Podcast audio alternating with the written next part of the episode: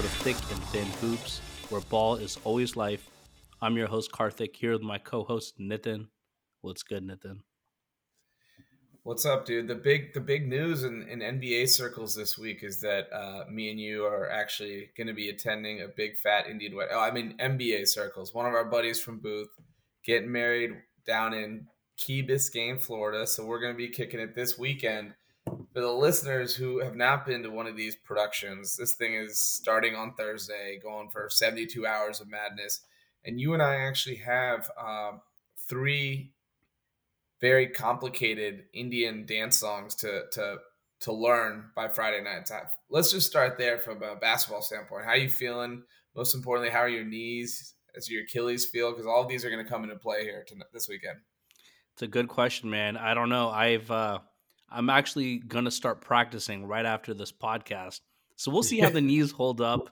Some of the Bhangra moves in there. If you know, for anyone who, who knows Bhangra, it gets a little. Uh, it does put a lot of stress on those knees. So we'll see after I, I go through around today.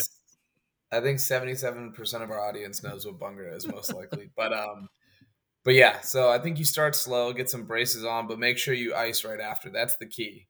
Because this the choreo's got us bouncing up and down more than I have since we were clubbing in Chicago in 2017. So we'll see what happens. Yeah, but it, it'll be fun. You know, it's it's. Uh, I feel like I saw you just what? What did I see you last? just uh well the bachelor party bachelor party um, right right just a couple months ago so um one more failed uh, opportunity for a live show coming up which we're thrilled to, to, announce ahead of time this time versus afterwards i was actually thinking about it i was like is there any possibility and this is probably the worst weekend to even try to make it happen um, you get two seconds to breathe and then it's put on a different kurta and get out there yeah, I was thinking maybe we could, you know, the Sangeet right outside the venue, you know, before things pop off. You think we can do a little live pod? No, but right um, next to the Alu Chat stand, just start recording. But no, I'm, I'm, I'm excited, man. Looking forward to it. Looking forward to hanging out with all our old buddies. Um, it's gonna be a good weekend. And you were just in Florida for a wet. Like, literally, this is deja vu for you. You were in Florida for a- this past weekend. You're back on the East Coast or back in uh, Virginia, right? repeat performance for me this weekend, but back in Virginia. Why? So that I could go to Nets Wizards on Monday night, which was really the highlight of these whole two week experiences. Forget the weddings, forget all the fun and friends. It was Nets Wizards watching the Beal less Wizards get absolutely pummeled by Durant and Kyrie.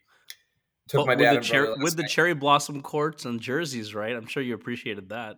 Looking fresh. So it's funny because it's funny because I liked the jerseys when I saw them, but then you get to the stadium and the level of pink is absolute madness. like everything is pink. The court, the jumbotron. They passed out these floral bags for everyone, like almost like a tote bag that was designed like the Cherry Blossom crew. So all three of us got our bags. We're in our seats. Like the shirts that they were flying around with the t-shirt toss were all pink. Like it was. It was like uh, Legally Blonde three, I think. I don't know how many Legally Blondes there are, but whatever the next iteration of that, that's what this game was. It's it's a lot at once. Yeah, man, I can only imagine. But I mean, for you, it must have been great to see you know your other favorite, your favorite player, essentially Kevin Durant. Um, that's right, and my new favorite, Kyle Kuzma. Kyle Kuzma, yeah. No, but he, by the way, a funny thing quickly on the jerseys, you know how we've complained all year about these ridiculous combinations that each of the teams are wearing to the point that you don't know who's playing who. This couldn't be more prevalent last night where like I mentioned, we're in all pink gear and the Nets are wearing red, white and blue, which are exactly our colors. Like they had to choose this game to pull out their like sort of retro uniforms, which again are from the 90s. I get that those are real uniforms, but why would that be the choice you make versus when you're playing the Wizards? Like maybe if you go play the Celtics or something, sure, put those on, nobody cares. But the one team who has that exact color scheme, I didn't understand it. Yeah, that's that's been the theme for the last couple of seasons. Um, it, it's like they're trying to to throw you off by picking colors of the opposite team. I thought KD was a wizard, which is something I've been under the impression of since 2016. You were so, out there squinting, yeah. just like imagining, like, oh, what would it be yeah. like? I, I, know, I know. It kind of looks like he's receiving that pass from Wall right now. And and you talk about uh, Kyle Kuzma, but you were ready to. Sh- you already been putting him in trade proposals to the Kings, so don't act like you've been, you know, now really my guy is appreciating what he's doing there. Kyle Kuzma is my my buddy who's a Wizards fan. He he phrased it best. He's like a he's got he's like RJ Barrett with a bigger green light right now. Um, slightly better efficiency, but overall, this dude is chucking every time down the court, and he's getting his numbers. You know, I think he's averaging like twenty and eight or twenty and seven or something like that. So he's actually playing well. Twenty one and eight, yeah, it's pretty solid, but on a night to night basis, like last night, for example, I think he took 21 or 22 shots. He took like 10 threes. He's the whole offense when Porzingis isn't on the floor and when Beal's been hurt. And if you can imagine, you're running an entire NBA offense through Kyle Kuzma, it doesn't lead to great results. And lo and behold, we've lost nine out of 10 games. so who would have thought that? Dude, I've complained. Sorry, I have to say this as well because I have a lot of thoughts flowing after that game. I've complained a lot about Johnny Davis, who, by the way, is getting like roughed up in the G League right now. Again, for reminder's sake, he was the 10th overall pick in last year's draft. We were starting a G League player last night and played another G League guy on a two way contract like 20 minutes, both guards, both point guards. And we couldn't bring up, and Beal again is injured, and we still couldn't find minutes for Johnny Davis. And the worst part is, it wasn't the wrong move; it was the right move. Oh my goodness! So it's it's a we had a little bit of promise to start the season. Like I said, Porzingis has continued to play well, but it is all out disaster. We're about to, like I said, we lost nine out of ten, and we're about to start the West Coast trip. That is brutal. How's your grab bag of forwards doing? You know, your Rui, Deni, Kispert. They did they show you anything when you watch them? The Nets. Well, so Brooklyn, you know. No, no, not the Nets. On the Wizards. Oh, I'm sorry. I my Kiss, audio I messed up. Kispert, Rui, Deni. They all suck. Rui, Rui's been hurt. Yeah, forwards. Yeah, we're we drafted four Jags in a row in the draft. Um, so we picked ninth, ninth, fifteenth, and tenth. Those guys will never. I would be surprised if any of them ever averaged 17 a game in their careers combined, maybe. So we're in a bad spot, but I think the only good thing. Oh wait, there are no good things. We just signed Bradley Beal to the second biggest contract in NBA history with the no trade clause. So that's kind of where where things uh, currently exist in uh, in uh, DC. Why did I come back? I don't know. You came back to see KD. That's the reason. This wasn't about that the is Wizards. true. That's okay. We all know. Um, but but quick quick, I want to get your thoughts on KD. So you mentioned just how amazing of an experience it was to watch him live. I've never actually watched him live. Um, maybe talk about that a little bit. Take the focus off the Wizards. Yeah, I'm getting frustrated. Um, so if you remember last year in the Celtics series, he shot I think 39% from the field. He was averaging like five turnovers a game. He was getting passed around between Tatum and Grant Williams and Horford, and they're all having like great success. And the reason why it was so confusing is because every time you watch Durant play, whether it's live or on TV, there's no defense really being played against him beyond doing your best to contest a shot that you can't actually reach, right? And so last night he had an easy 30 points, right? Like he wasn't even going that hard in the second half when they'd built out the lead. He's a guy that isn't going to shoot 30 times a game. He's going to get to his 25 to 35 and have like six assists, eight boards, etc. Not really, you know, trying to play outside the flow of the game. And so the thing is, everything he does is just too easy on the court. And then you watch live and you see, and we have pretty decent seats. You see like how he's even when he get looks like he's getting pushed off his spot. None of it matters, right? Because he's effectively just able to have such amazing balance in the air and then such ability to square up from no matter what angle he's at it's not like a JJ Redick. I'm sprinting in one direction, going to turn around and throw up a three, and it's going to go in. But it's more of like getting bumped, getting hit, still squaring up, still going glass, still getting that soft touch. It's amazing to watch it live. I think that, I mean, we've all criticized him for many fair reasons over the last five, ten years, but that experience I still think is the purest basketball player that I've I've ever seen. Yeah, I mean, I don't think anyone would disagree with you on that, no matter what their opinions of KD. But um, who who did you have guarding him? Was it Kuz for the most part? No, nah, it was Will Barton at times. no wonder it was an easy 30. No, it was Deni, who's actually one of the best defenders in the league, believe it or not. Like he's the only guy in top 10 of like on ball, trailing, and help defense of like defensive rating individually. But then Danny doesn't play that much because he can't shoot at all. And so once we got into the switching, it was problematic. But that's the weird thing about NBA defense in today's day and age, right? You don't really go one on one against guys because no. there's so much movement, there's so much switching. Like when you really like Giannis, for example, he doesn't actually ever guard anybody. Um, and so that's the thing. It's like we don't have great defenders for him, but he also is probably going to like hunt matchups pretty easily. I mean, it's KD. At the end of the day, it doesn't matter who he's going to shoot over whoever you put on him. Um, exactly. There's very few guys who are going to slow him down, but but that's cool, man. I mean, that's that's a, that was a cool game to be at. Um, any other thoughts on on Wizards? No, I think. Look, I mean, they're on a crazy slump. So sixth work, worst record in the league for a team that's trying to win, which is alarming.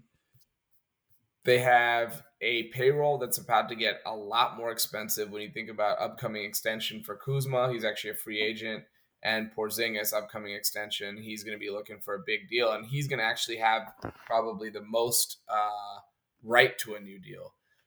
I just we're never a team that's looking to tank because we have a stubborn owner and one of the worst owners in professional sports. But like you look at it, and it's like Bradley Beal is on the wrong side of his career trajectory. Right, the game has taken his game has taken a toll. He's still effective within a role, but not within that star role and they don't have any young guys to trade. So I don't know how we go get like let's say just making things up entirely, right? Let's say Jayson Tatum got totally brainwashed and hoodwinked by Beal to be like, you got to come to DC, St. Louis brothers for life, blah, blah, blah.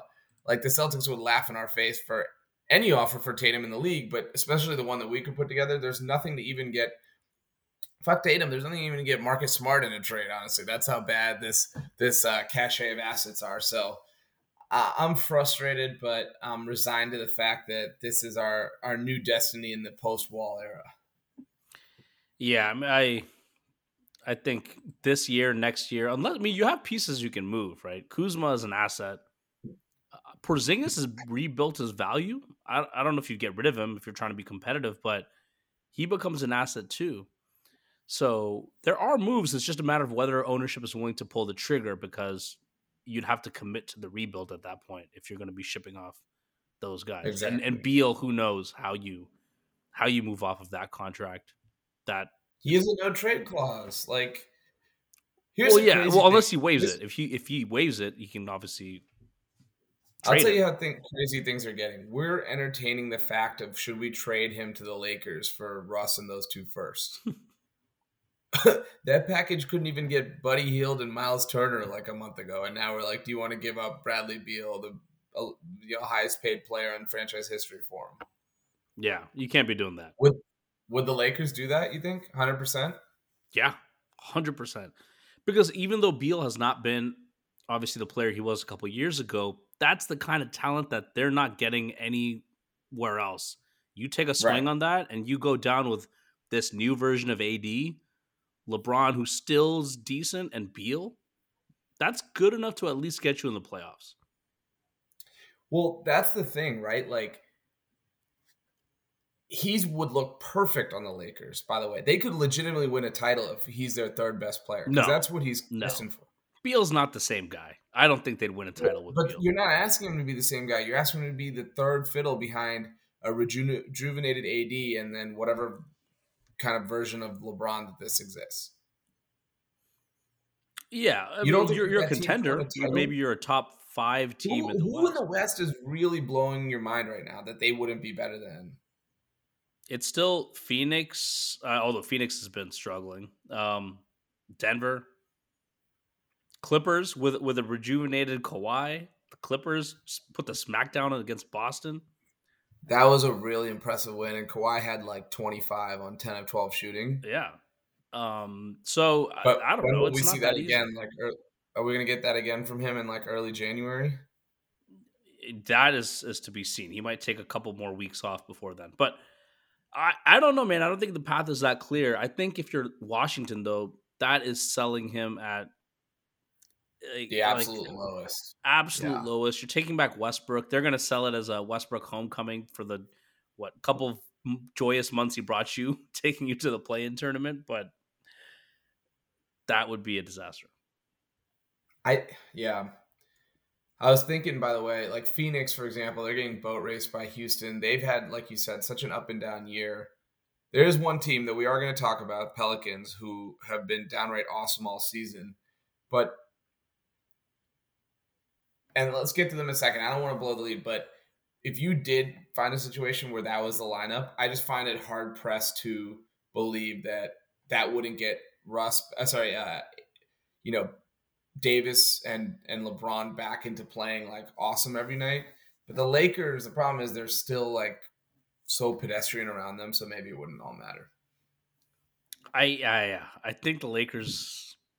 I mean, look, dude, AD's been going absolutely balls to the wall. This team is still several games under 500. I don't think Beal magically solves under, yeah. all their issues. He just doesn't.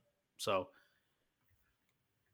Okay, so moving from one colossal disappointment to the East to another, you saw another East Coast team live, or Eastern Conference team live, I should say, one near and dear to your heart, my heart, while watching your squad. So let's talk about the Chicago Bulls next up. Um, you were there for Kings Bulls, correct? Yeah, Kings Bulls. So the Bulls are now 11 and 15, and worse off than the Wizards, who have a top a lottery protected pick out to the Knicks, meaning they'll likely keep it. The Bulls have a top four protected pick out to the Magic, and what's turning out to be one of the worst trades of the last 25 years, which is Nikola Vucevic for um, Wendell Carter, the pick that ended up being, who by the way is better than Vucevic on his own, the pick that ended up being Franz Wagner, who looks like a bona fide number two or number three long term, and again potentially a top five or ten pick coming this season. So let's talk about the Bulls. What have you seen with them, and and sort of where do they go from here? Given they just built this thing into you know sort of the post Jimmy Butler era uh, version of a playoff team. yeah. So when we went to the game, when I went with a couple buddies, we ran into Vooch in the hotel. Actually, there's a hotel right next to the arena where all the players stay, and so we ran into him going up to the elevator. Um, so and then we also saw Goran Dragic chilling in the lobby, and this was like up until like an hour, hour and a half of the game. He's just sitting there, not getting shots up, not getting warmed up, just sitting in the lobby talking to a couple guys. And that's when I knew, you know, this this team they aren't locked in, man. I think this team, the the the culture, the attitude from the players, you can see it on the court. It's very ISO heavy, which they've always been with Zach LaVine, DeMar DeRozan, but there's no semblance of a system. There's no semblance of this combination of players working. And I think that the Vooch trade, like you said, it's it's been an unmitigated disaster in a lot of ways because even their success last season was not really driven by what Vooch was doing. It was really DeRozan kind of antics and and same with Zach LaVine rode those two guys to the playoffs. They started off super hot last year, crumbled towards the end. And I think when you watch them, it, it's the same story. It's the only way they generate offense is ISO. Uh, DeRozan getting to the free throw line, Zach LaVine making big shots, and it's just not sustainable. And Vooch is, has become he was a turnstile on defense. He's not providing them anything on offense, right? In Orlando at his peak, he was an offensive machine for that team. And I just don't think he's he's a, he's a shell of himself right now. This team, man, and you know what the funny thing is? I actually thought that they made the right decision in going all in with these kind of second tier players, right? There was a big question at the time. Doesn't make sense. You're going to be a middling playoff team. I thought, why not? But at the same time, now with their pick going this year, um, a lot of the DeRozan's older. Vooch has no trade value. I don't know what the path is for them to become better. So this is kind of a Well- team in, in a in a weird area where I don't know what their next step is. Yeah, I mean, if you look at the numbers, right, DeRozan is still having a great year. He's 26, 5, and 5, but last year he was like legendary, right? Remember, he had a streak of 35 point games that hadn't been matched since like Michael Jordan in Chicago. So it was this, it was kind of like one of those surreal out of body experiences. Now he's still very very good. I think he has a real all star candidacy, but before it was like, is this guy an MVP candidate? Um, Zach, Zach LaVine, you know, 22, 5, and 4 on okay shooting, except he was even better last year. He has this knee problem, which is very scary for a guy they just gave $215 million contract to. And then you have Vucevic, who again, numbers look okay, but like you said, not providing much of anything on either end. When at least he was that 20 and 12 guy, 20 and 13 guy, you could take your lumps in the playoffs knowing that he would drag you there and win you a lot of close games. That's not happening. And the biggest problem of all of this is Patrick Williams, the number four pick in the 2020 draft, now in year three. I'm not sure if he's a guy. Um, like he's shooting 44% from three, but only three attempts a game. He's been solid defensively, you know, but you look at him and like, is it just a lack of opportunity? Is it a lack of aggression? Does he not have the moves package to really create his own looks, which I think is a big problem here, right? He's turned into a catch and shoot player where I think they thought he would be a little bit more dynamic off the ball at this stage of his career. And that was the one trade chip they had. Like if you remember the Lakers when AD was really struggling and there was some relatively, you know, let's call it stupid conversation about should they move on from Davis and try to just sell high on him. Uh, this was kind of before his ridiculous stretch where he was throwing up like 40 and 20s every night the Bulls were mentioned because AD is from Chicago, and they were like Patrick Williams, Vucevic, Caruso, picks. It's like that's not enough because what's the carrot, right? And we just talked about the Wizards how they don't have a carrot. Now Patrick Williams is the best prospect on either of those teams, but he's still not generating you anything related to a star level player.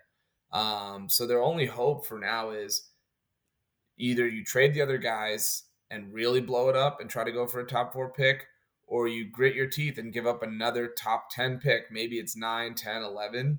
You don't want to do that, but you're stuck in no man's land because given how bad some of the teams are at the bottom of the, the standings, Pistons, Magic, Spurs, etc., you're going to be hard pressed to guarantee yourselves a top four pick.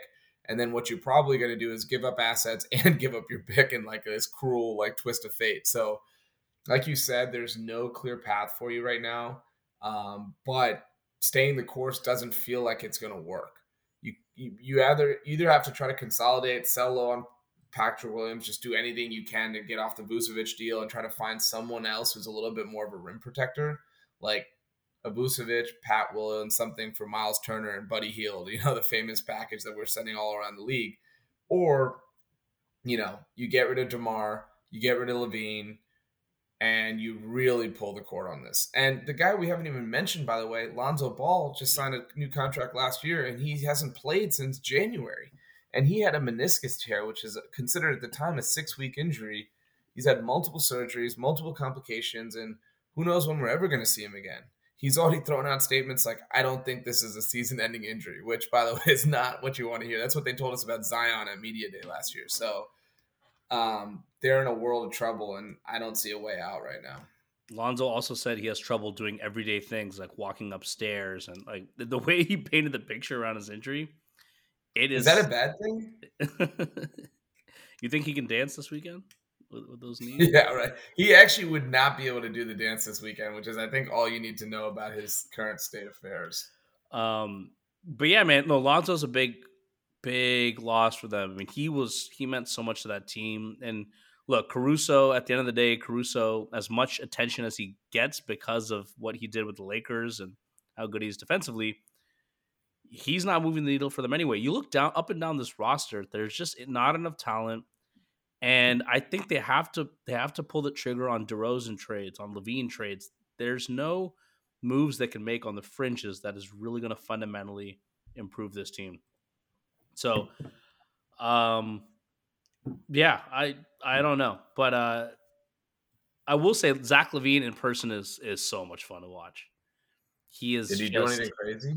I mean, dunks, like shooting, everything. Right? He put up he put up a big game against us, but just his ability to get to the rim, he floats. He's your prototypical shooting guard, right? When you talk about the athle- hyper athletic shooting guard, like the Kobe mold, I think Zach LaVine, in that sense is super fun to watch in person. He saved it all for you, knowing that uh, you're a UCLA alum and you're going to come see him once in a blue moon. So he's like, I'll take nine games off with my sore knee and then really come and bring it after that. He had to put on a show. Yep. So, um, yeah, I think the the the the interesting thing is they've always been one of the small, uh, big market teams that runs themselves like a small market team, right? Jay Reinsdorf has chronicled in The Last Dance and for a long time is one of the cheapest owners in sports. And so they're never really going to go all in in the way that I think Bulls fans would expect them to for a franchise of that type of, you know, lore. But at this stage, I think I would advise them to, to go the other direction. Um, as much as it would hurt to get rid of LaVine, who was kind of thought as an afterthought in that Jimmy Butler trade and has blossomed like crazy, you want to keep guys like that.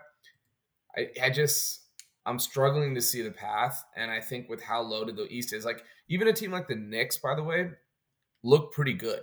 Like Julius Randle has kind of reclaimed some of his magic from a couple years ago.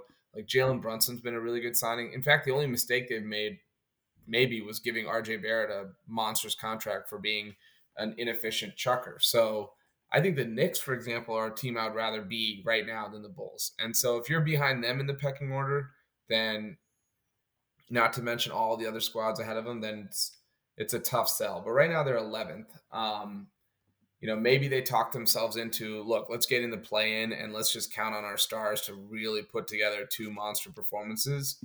But I don't know that those guys have it in them. Yeah, you know the play in. I don't see. I mean, Indiana, I think will fall out eventually. So Chicago will make the play in unless they do anything drastic. But Atlanta, Toronto, these are the other teams right now. New York, who would be in that play-in mix, they're not better than any of them. So, yeah, man, it's uh, it's not looking great for Chicago. But I don't know what's the pulse out there. You're Mr. Chicago. Tell me, is is there any buzz around this team? Do people care?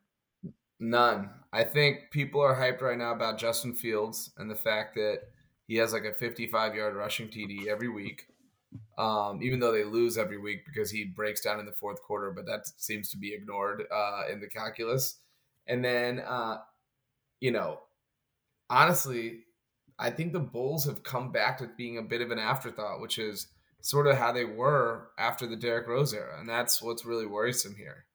Um, the Blackhawks are still not good. The the Bears obviously aren't, and the Cubs aren't. It's just a sad town right now. And we have the winter coming up, so it's about to get five times sadder.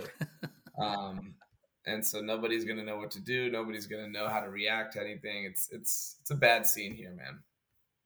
Yeah, I can only imagine.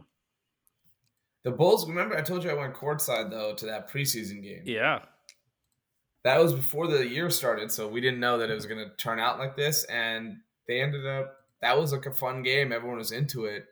Um, and then they ended up, you know, coming out of the gates really strong. I think the weirdest thing is they're actually eighth in defense, which is not bad, but it's been an anemic offense. They're twentieth, um, and I don't know how that gets better without a healthy LaVine.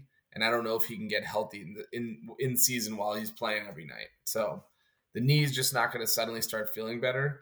Um, I know he had a procedure this summer. Maybe that requires more work next summer, and suddenly you have three knee injuries, uh, three surgeries on the same knee, and then you're into territory of being a little scared of that five year deal. And they can't afford to sit him either if they're trying to play for the plan. Because if they sit him any extended amount of time, they're toast. So right, exactly, exactly. So, um, yeah, man. So that's that's uh, Chicago. But let's go out west because those teams are a little depressing. Let's talk about the number one seed, uh, New Orleans Pelicans, who, you know, they were, if you remember, they were what three and sixteen to start the year last year. Mm-hmm. Everyone is like, the Zion experiment is dead. He's hurt. He's never coming back. They should just trade him now before you know before they give him up for uh, you know before his value torpedoes, et cetera, et cetera. Yet, how is it that you know they go get CJ McCollum, Willie Green's in year one, and they make this huge recovery into you know pretty competitive first round loss to Phoenix, but ultimately four two in round one you don't necessarily know what you can build off of that. Zion is back. They look insane. Um, this is with Brandon Ingram missing 10 games. This is with Herb Jones missing time. CJ McCollum's been out here and there. Even Zion hasn't played for parts of this season. So the Pelicans, I mean, you know, the thing I would start with is they're third defensively. Um, and a lot of people were sitting there questioning everyone on their roster's defensive capability, short of Herb Jones and maybe uh, Jose Alvarado, but certainly the main guys on the team, the ones who play a lot of the minutes. And you look at them now, and they're third defensively. Like they're the second best through defending the three point line. Um, they are the sixth best or eighth best uh, total rebounding team, and so they're grabbing boards, they're protecting the glass.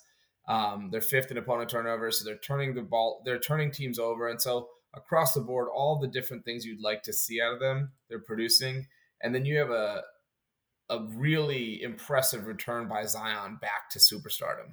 Uh, his numbers were a little slow to begin the year. Now he's up to 25 and 7, shooting 61% from the field, destroying teams uh, all over the court. So, thoughts on the Pelicans? Is it sustainable here at 18 and 8 and first in the West? First of all, let me do my victory lap because you clowned on me so hard at the end of last year for the way I was celebrating that first round loss to Phoenix. Um, and I said, look, this is a this Pelicans team has built something with Willie Green as their coach. They've got a great foundation. With Zion back, this team is going to be formidable. And you laughed and you laughed and you like, oh, you acted like they won the championship. Well, this team is for real, man. It's here to stay. And I think you you mentioned all the metrics.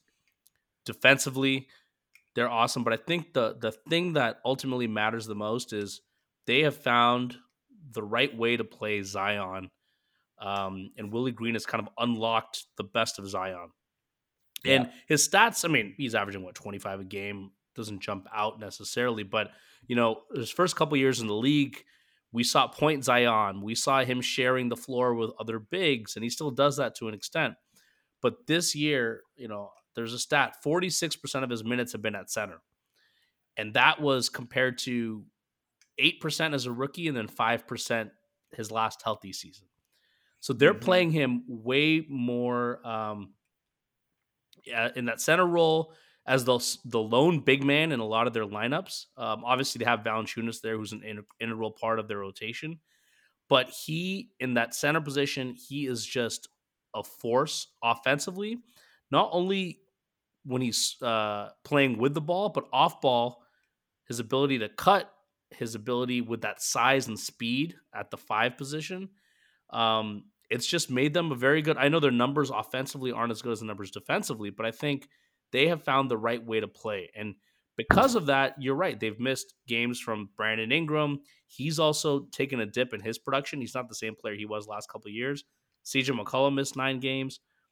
But I think this this team has an identity now and a way to play offensively that is helping them sustain the success. And I think the biggest uh, thing to me was the way they played Phoenix on that back to back. They won that first game, right? And it was controversial because of the Zion dunk at the end and the chirping from the Phoenix bench. You would they think, too much. Yeah, they were. But you'd think the next game would be a letdown and Phoenix would come back and win those. And we typically see that with a lot mm-hmm. of these back to backs. Um, but it didn't happen they stomped them again. And Phoenix has their own set of issues, but I just think that I'm confident that this team is actually here to stay and that they've built something that they're going to be a top three team in the West. Maybe not number one, but top three when all said is done. When all is said and done, they just they just fit perfectly, right? Because not just from the lineup standpoint, like you mentioned, but from a swagger standpoint, from a skill level standpoint. Like Ingram is the ideal two, CJ is the ideal three. Last year, Ingram was being the one, both in Portland as well as last year, CJ was the two. Valanciunas is really like a four, and I don't mean positional, I mean uh, like sort of hierarchy on the team. And Zion, we all had to see, okay, he was putting up the production of a one in his second year in the league. Of course, he was at all of his third year, but was it going to be holding up defensively? This year, he's coming back to the production offensively and has not been, you know, a liability uh, defensively. And and to your point, especially logging all these minutes at center, without giving up a ton at the rim. You know, plus on off numbers are nuts. Like his his his sort of O rating versus D rating is a plus fifteen. And I think what this has really allowed them to do in terms of the move to center or the, the half shift to center, let's call it, is it's allowed them to function without a true point guard on the court because you have so many creators. Um, like, you know, both him, uh, CJ, and Brandon Ingram are all averaging over four assists a game.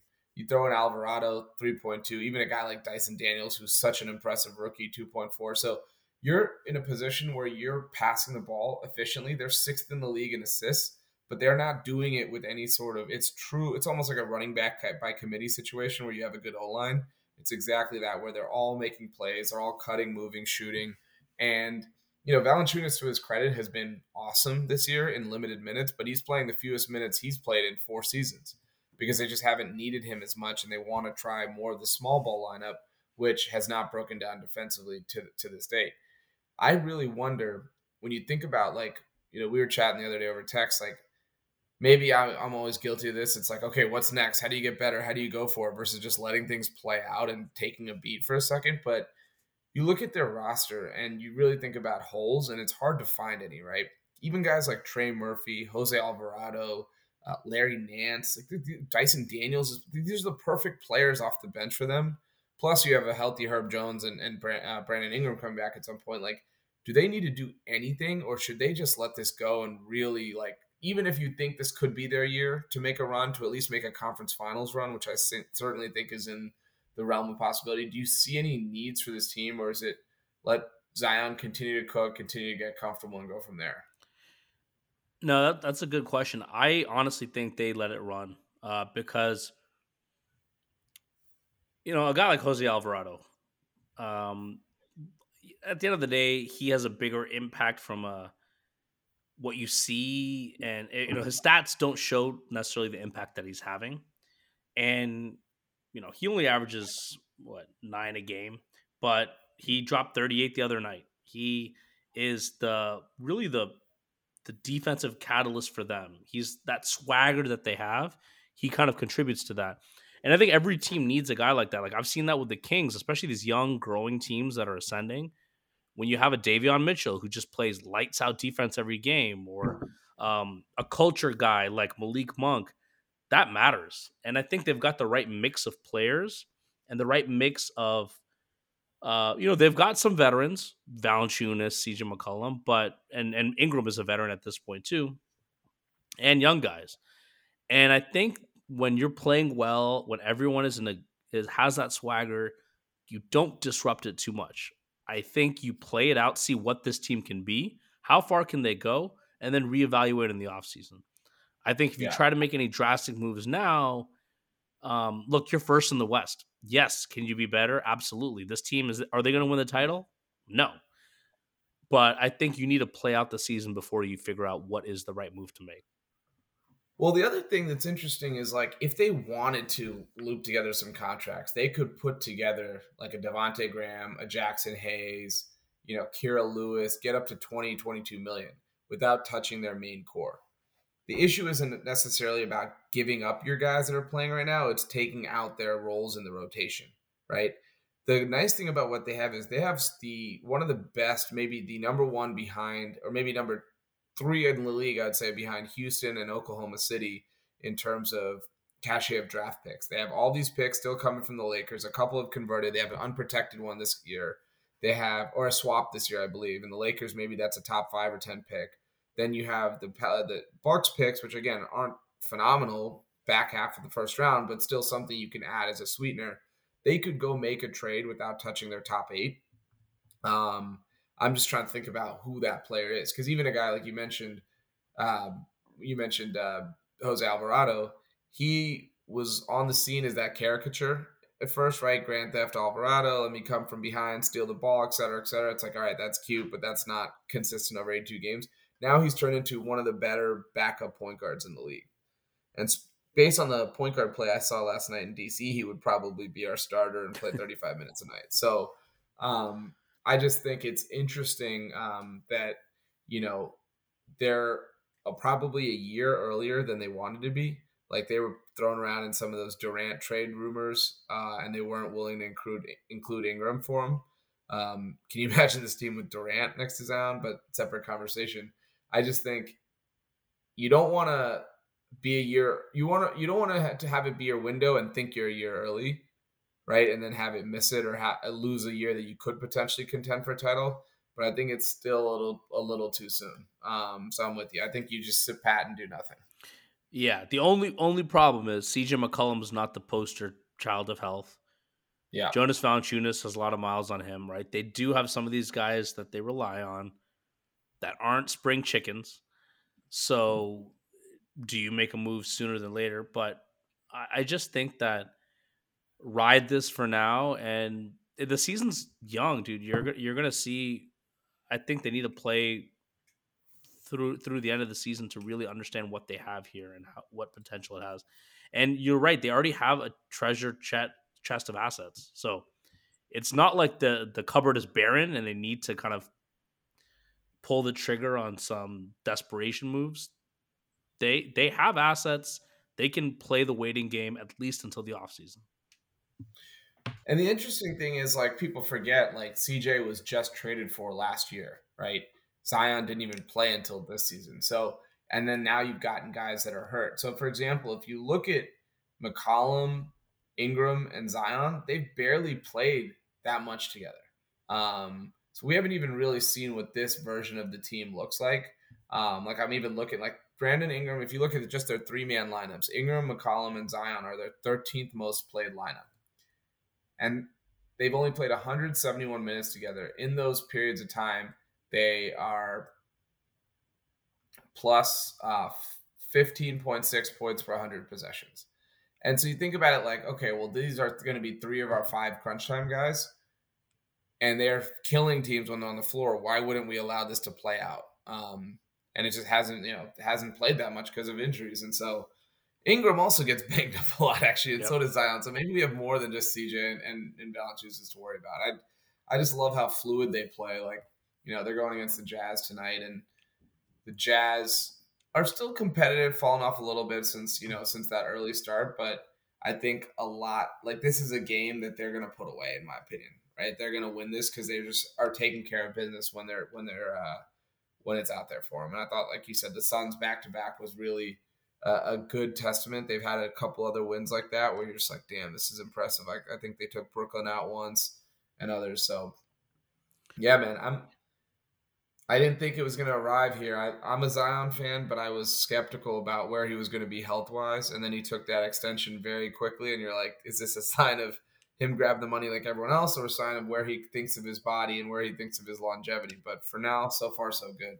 Yeah. What I'll what I'll say about Zion too is I I think so. Last season, you know, everyone runs away with the narrative of does he care about his conditioning? This guy's hurt again, right? Why doesn't he get in shape? And I think all the interviews we heard this off season, all the um, he seems like a genuine he's just a kid, right? I think he's got a lot of expectations on his shoulders. He acknowledged his own challenges, right? And he wants to be better. And I think he's shown that this year. He came in great shape. He's playing the best basketball so far of his young career. Um, I think the Pelicans are just a good story because it's a small market team that had their franchise star bully them into trading him. Um, and you know, kind of left with no other assets. There, there's a lot of talk about, hey, Zion, why would he want to stay in New Orleans? Why would he want to be here when he could be, you know, we'll even sign an extension after that rookie contract. And I think it's just great that he's there. This team is thriving. It's not a great basketball city. So, you know, from the NBA standpoint, they'd rather have mm-hmm. a different market with this team. But I think it is it is just great for the league in general if a star like Zion and a team like New Orleans can thrive despite what they have gone through in the last couple of years. Yeah, absolutely. And I think uh, this is one more win for the small market community out here. Uh, you know, not a guy who was trying to find his way to New York yet. Uh, we've seen a bunch of other stars do this. One more that liked it, wanted to stay, and I think everyone's got to do a mea culpa on David Griffin. He got a lot of shit for you know being lucky in Cleveland because he had prime LeBron, and then all these moves they made around him didn't matter because you know LeBron and Kyrie were that good, led him to a title. Then the first couple years in New Orleans went really south quickly. The Anthony Davis trade, Um, then you know JJ Redick came out and said what he said about the the communication, how he was lied to, and all these things. Meanwhile, the team was not performing, fired uh, fired their coach. So he gets to do a, a huge victory lap, lap right now. Like I, I think all the kudos in the world to him, and then Willie Green and what they've established. So, all right. Yeah. So we got to conclude with uh, a, I guess, lighter topic, but it actually makes me angrier personally. Uh, the NBA deciding that they need a new gimmick every two months. Um, we just recently got over the Larry Bird uh, Eastern Conference Finals and Magic Johnson Western Conference Finals MVPs. Two months before that, we just got over the idea of the midseason play-in tournament getting real steam we are now at maybe the worst part of whatever it is the NBA is trying to do to keep itself relevant, even though I don't feel like it really needs to try to do that too much. They have now renamed and rebuilt every single trophy in the league. Um, this was announced today. Uh, so they have, you know, let's just not bury the lead here. The Michael Jordan MVP trophy, which is really special, and that one looks awesome as you could expect. Uh, and the rest of them look terrible. What else have we got there? I got to pull up this list in front of me. Unless you've you got clutch player of the year, the Jerry That's West the Trophy. Yeah, let me come back to that. Go ahead. Rookie of the year, the Wilt Chamberlain Trophy.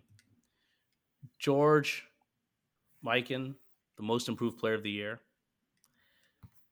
Defensive player of the year is the Hakeem Olajuwon Trophy, and then sixth man of the year is John Havlicek Trophy. Why? What was the need for this? So this is this is the one thing I think we both agreed that I, we don't like about Adam Silver's tenure is that it's unnecessary meddling with things that don't like Nobody's certain, asking for it. It's no one's asking for it. Now, granted, the NBA has precedence with the Bill Russell Finals MVP, right? So this isn't a new concept, but it just seems a little tacky or and and who's to say you know in a couple years it's not the the Hakeem Olajuwon Trophy presented by Sprite or the John Havlicek Trophy presented by Sprint. Like this naming can open itself to to multiple permutations with all the advertising as well. It's it is Dude, a little tacky. And and the fact that they've already done the regular season, what was it? The sorry, Western Conference player of the playoffs at Eastern Magic Conference. Johnson and Larry Bird. Yeah, so on top dude, of all that, me, this is just too much. Let me jump in really quickly. They already have that. It's the Michael Jordan Kia Most Valuable Player. Oh, the, it's already sponsored. yes, it, the logo literally says the Michael Jordan Trophy Kia NBA Most Valuable. I guess they all were already sponsored to begin with. I forgot that. Yeah, right. It's the Kia this at least makes that part maybe a little bit better. But my God, like like you said, nobody is asking for this. Nobody wants this. It's first of all, and what we should do right now is go through who the current players are that we would give these awards to name be named current after. or recent, recent players. Either, either. Let's go. Let's go. Uh, okay, let's go recent. They had to play in the two thousands, 2010s and onwards. Yep. Um, but yes, I agree. Why meddle? Why try to create this like social media league, which again doesn't need his help to happen? It's already happening. Um, but as P.T. Barnum once said, uh, I don't care what you say about me, just spell my name right. And it feels like he's taking a page out of that book. All right, so let's go through these then. All right, let's start with MVP. Yeah. Michael Jordan, right name, anything better you can offer? The Steph Curry MVP. Going by the only unanimous. Steph Curry only unanimous MVP. So that's the argument. Only unanimous MVP in history. Any other argument for Steph? Because he's only got two. He's only got two. Nobody but LeBron. He could win so a third Steph this year, possibly. Mm, Mm, probably not, but Steph and LeBron. Sorry, LeBron has four. Steph and Giannis have two. And then the other argument you could make is for someone like Duncan, but he only has two also. So I think so this kind of, would have to be LeBron. Yeah, I just clearly no, no. But here's the thing: clearly, Michael Jordan being named the, the, the trophy being named after him means it didn't go to the person with the most MVPs because right. that would be Bill Russell. I guess because he's already no, got be, a trophy. Would be Kareem. Oh, sorry, Kareem. Kareem. Yeah. Um, So if it's gonna go to the best player ever, which I think is what their angle was, it should go to LeBron. But I get it. That that's a contention. So here's topic. actually a good question. Do you think Kareem should have gotten it, but he's already got another award named after him, but it's about social justice, which is important, but not on court production. Well, the thing is, they So wanted to shoehorn a, uh, an award for Michael Jordan, and he doesn't fit any of these other categories. So You don't have to work. Well, he's won all of them pretty much, so you might as well shoehorn him for him. um, all right, DPOY. okay, this one, it would have to be Rudy Gobert, right? People would be actively like People wouldn't want declining the award. Yeah, they'd be like, "No, we're okay." No, I was gonna say if you're gonna go, if you're gonna expand it to recent, Tim Duncan. I'm going Dwight Howard, Oh, Dwight. Okay. who won it I think four times in the sort of late 2000s, early 2010s. Was also very hated, similar to Rudy Gobert, but maybe that's just the personality of many great interior bigs. But I'm going Dwight, or you can go Ben Wallace, maybe that would be a fun one. Actually, I like Ben Wallace because if you want a player who did not do anything offensively and was purely a defensive player, if you're naming the trophy after Yeah. him, so like Dikembe would be another good one, a little bit older, but another example of purely their values on the defensive end. And Dwight uh, uh, was better on defense and offense, but still was a 20 point per game guy in Orlando. So Yeah. Okay. Fair. Rookie of the year. I have a I have a lock for this. I have a lock for this too. You're gonna say. LeBron again? No. Should we just name them No, all it's, LeBron? it's not LeBron. Mine is Tim Duncan. Okay. He came into the and now the only question is is he too old to uh, qualify for like? No, I'll give you that. recent- I'll give you that. because he was drafted in 97 but obviously played up till like 2016 he was the best player or one of the five best players in the league his rookie season he walked into the league as one of the best he made all nba made all star if you remember that was one of the biggest tanking jobs in in the league's history to try to get the number one pick in 1997 i gotta go tim duncan because not only i mean they won a title his second year but the groundwork was laid right when he walked in the door. Okay, that's fine. But once again, Tim Duncan, if it, if a player can be named for these other categories, I don't think they should be the name of the trophy. Oh, can I guess yours then, based on that precursor? Yeah, The Tyreke Evans Rookie of the Year award. exactly. Ty- okay, look, Tyreke Evans is the perfect poster child because no other player, how many players peak their rookie season and it's all downhill from there. And not only did he peak in his Johnny rookie season, he peaked with a season that was 25 and 5 which only oscar robertson michael jordan and lebron james have done in the rookie years all three of those other players were known for more than just being a rookie that's Not Luka. it's tyreke evans oh yeah maybe luka might have gotten that i don't know i have to check First of all, but luka's Johnny Davis, anyway. I think is gonna. I think Johnny Davis is gonna peak his rookie year by virtue of not being in the league anymore after that. So he's a contender here as well. I do like the idea that you name someone who's only known for that. Um, but fine, I'll give you Tyreke Evans, and again, maybe that falls into the Rudy Gobert Defensive Player of the Year camp of of people being, you know, staying away from it like the plague. But all right, six man of the year. Who do you got? lou will gotta be Yes. lou will um, lou be. will or jamal crawford i think both of those the same mold just gunners off the bench microwave uh, can also kill you in any given game but can also bring you back from a 10 point deficit with the bench unit i think that is the spirit of the award more often than not six man of the year goes to a two guard who is just a scoring machine The only guy I would say, so yes, I had Lou Will as well. The only guy I would add has never actually won the award, which is Andre Iguodala, oh. because he pretty much came off the bench for the entirety of the Warriors' four titles. The last one, he was like the eleventh man or the twelfth man, so I'm not counting that. But if you look at the first three titles, he was pretty much their first guy off the bench, him and Shaun Livingston. And I think a big part of why they had so much success with the second unit with the death lineup. So he was the sub that they made to give them the death lineup. Um, and in fact, famously took himself out of the starting lineup for Harrison Barnes, who he thought was a better fit because of his shooting. So, what more do you want than a six man who does that? that's not a bad one I'll I'll give you that. I'll give you that, Iguodala. All right, most improved. This breaks the rule of being known for something else, but I think this improvement story is maybe the greatest in NBA history. It's certainly not George Mikan and how much better he got from 51 season to 52. Um, I did have him in fantasy that year though. That was pretty money. But um, this got to be Giannis. Um, Giannis, what he did his rookie year, who was okay, but even what he looked like coming into the league and the Greek gym film that people had on him, not knowing what the hell to do with them, to become basically what I would say is consensus best player in the NBA, two time MVP, DPOY, finals MVP, puts up a 50 ball in the game clinching, uh, in the title clinching game six versus Phoenix. I don't know who's gotten better from starting point to end point or prime than, than Giannis. I got to give this to him. I like the Giannis pick because he had multiple leaps of yes. improvement, which I think the spirit of the award then it would make most sense to go to him.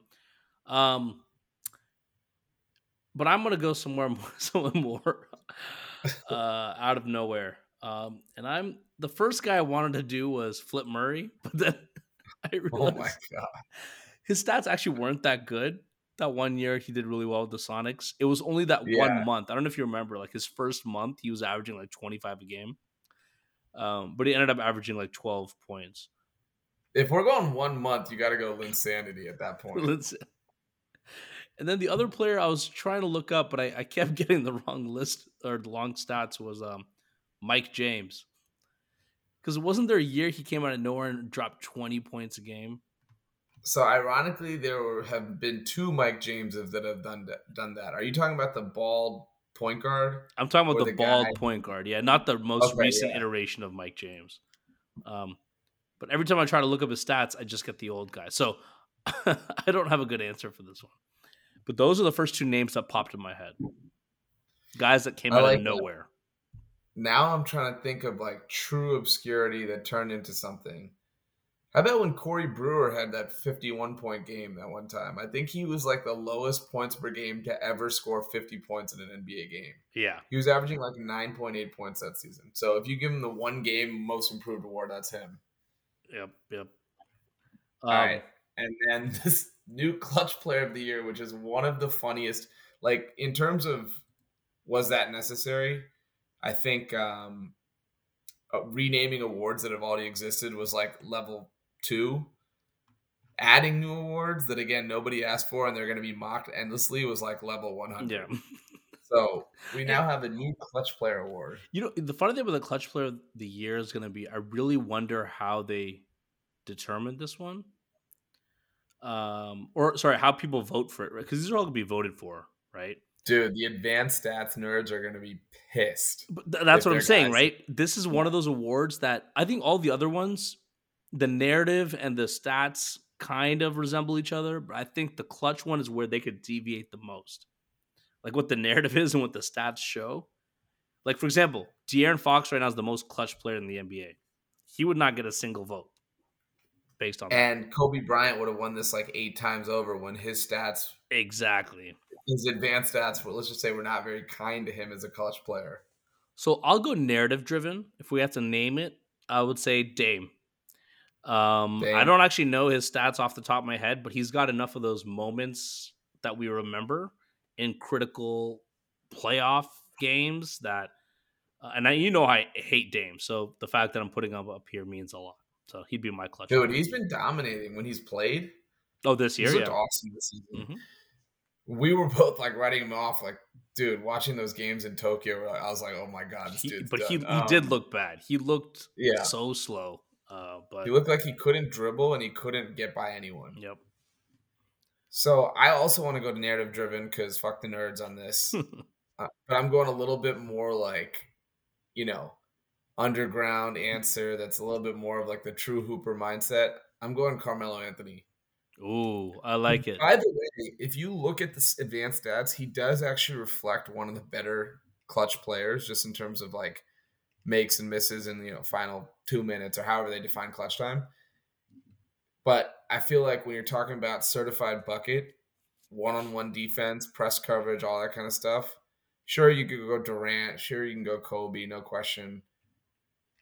Kyrie, if you know if you wanted, but I don't know. if That's the shine's kind of worn off there for a little bit. I'm going Carmelo. I think, especially those Knicks years and and of course the Denver years. Never got a chance on the big stage though. He never played in NBA Finals, and it looks like his career may be done. So that's the one thing that kind of sucks. But I'm still gonna take him. I like that. I like Carmelo. Uh, and I, you know, you're a big Carmelo guy. We know that. I'm a huge Carmelo guy. Um, his, if you remember early on in LeBron's career, when there was a, when people who thought they were being a little smart used to try to say, "Oh, Carmelo's the better player because they're winning." Uh, you know, he's on a winning team. LeBron's not really winning, etc. They played in a tougher conference. One of the big narratives was also that Carmelo was more clutch, and I think back then yeah. the numbers bore that out. Um, but even in his time in New York, he the pull up threes that Madison Square Garden gets rocking. It's I like that. That's a good pick. Dude, and I gotta look it up, but I'm pretty sure Melo didn't miss the playoffs for the first like 12 seasons of his career or something. He, oh, 12. I didn't know it was that much. But yeah, he had a, a streak me, to start his career. Because um, LeBron famously didn't make it the first two years, which always gets left out of LeBron uh, Jordan being 0 and 3 conversation. Um, let's see this. But LeBron didn't make it. Melo made it 0 4, 5, 6, 7, 8, 9, 10, 11, 12, 13, 14, 15, 16, 17. Oh, those are just the seasons he played. All right, so he made it every year from 04 to 13, so 10 years. Wow. And then the last three, again, the Lakers, he didn't make it. I forgot. So First 10 years of his career, he, he made it every year. That was still impressive. As the best yeah. player in his team every year. Yeah. So, you know, he had some clutch moments. Maybe he didn't put it all together for a title, but he, he did several amazing things on the court. He did, man. He did. I think it's sad that his career kind of just fizzled out. Um, but but yeah, but but you know, going back to these awards, I think the other thing about them is the trophies look just like just atrocious. Like I, they, I, you know, I commented on a different thread. They look like shot glasses. I don't know how big they are, but they didn't. This whole thing just seems tacky. I think and like it's not like anybody knew what the rookie of the year trophy looked like, right? So they didn't have to do this. Now it just draws attention for no reason, and it's very confusing. Oh, we should mention Kobe does have one. He has the All Star Game MVP. Ah, uh, yeah, they did. Which again was a super cool looking trophy that I think they turned into this like monstrosity for no reason. Yeah. So what what do they have today? There's the All Star Game. There's the Finals MVP. There's the Eastern Conference Player. Yeah. So it's Bill Russell's Finals MVP. It's Larry O'Brien Trophy for title, and then the Larry Bird and Magic Johnson corresponding con- conference finals MVPs. Just wait till they give play-in tournament MVP, play-in tournament. You think they did this to slight? TJ Warren is the play-in tournament MVP. The bubble MVP the bubble goes MVP. to Anthony Davis. Do you think they did this to slight LeBron because it, he's still playing and they're not going to rename it in like two years? These are all like fairly known guys, and if you waited like 20 years to do this, there's no way he doesn't get the conference finals MVP. Like he went to the finals 10 times. So obviously he had a lot of great conference finals. Yeah, I don't know if it's a slight LeBron, but I think them doing it now makes it a lot easier and less backlash than if they had to do this five years from now and there's going to be all kinds of discourse around whether that's the right name. No one's going to argue. It's actually it's better for the LeBron memes and for people making fun of him. It would have been better for them had they named the conference finals tr- trophy after him. So yeah. this is actually healthier for him to like avoid internet trolling. Yeah, he probably doesn't want. Yeah, exactly. He doesn't yeah. want that. so, all right, that's a wrap for us. I will see you very, very soon. Um, for all those listening, please rate, review, and subscribe to Thick and Thin Hoops on all major podcast platforms. Please follow us on social media Hey, maybe we'll even post uh, quick snippets of our dance to show show you guys that we have, you know, skill in the studio and on the floor. So, thanks for listening, and we'll talk to you next week.